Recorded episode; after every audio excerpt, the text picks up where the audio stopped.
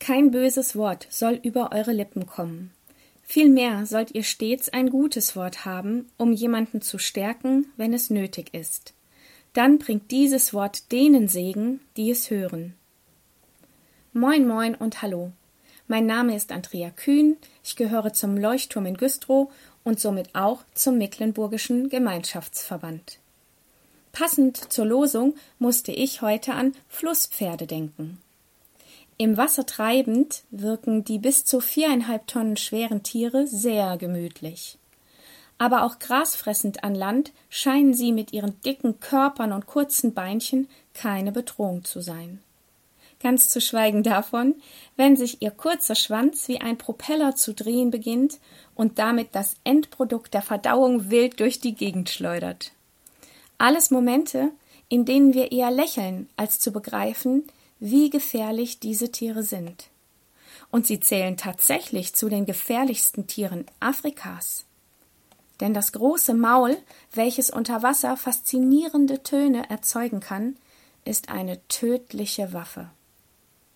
Wenn sich Flusspferde bedroht fühlen, reißen sie zunächst ihr Maul bis zu 150 Grad weit auf, um den vermeintlichen Angreifer zu warnen.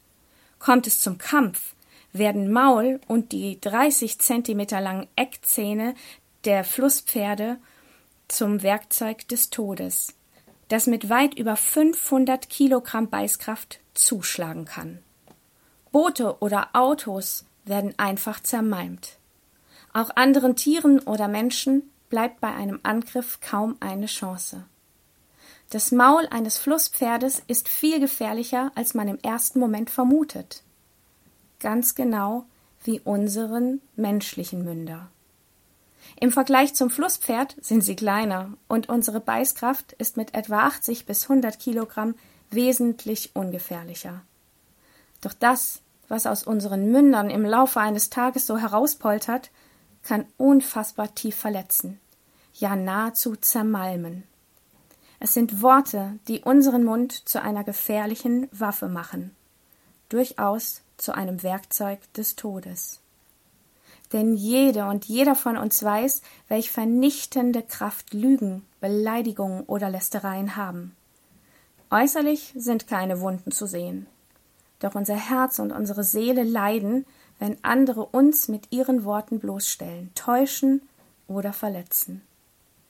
Unsere Worte haben Kraft. Gott hat uns die wunderbare Fähigkeit des Sprechens geschenkt, und wir können entscheiden, ob wir diese Kraft zum Guten oder zum Bösen verwenden. Entscheiden wir uns doch lieber für die gute Seite der Macht und erleben, wie wahre, liebevolle und positive Worte das Leben verändern. Amen.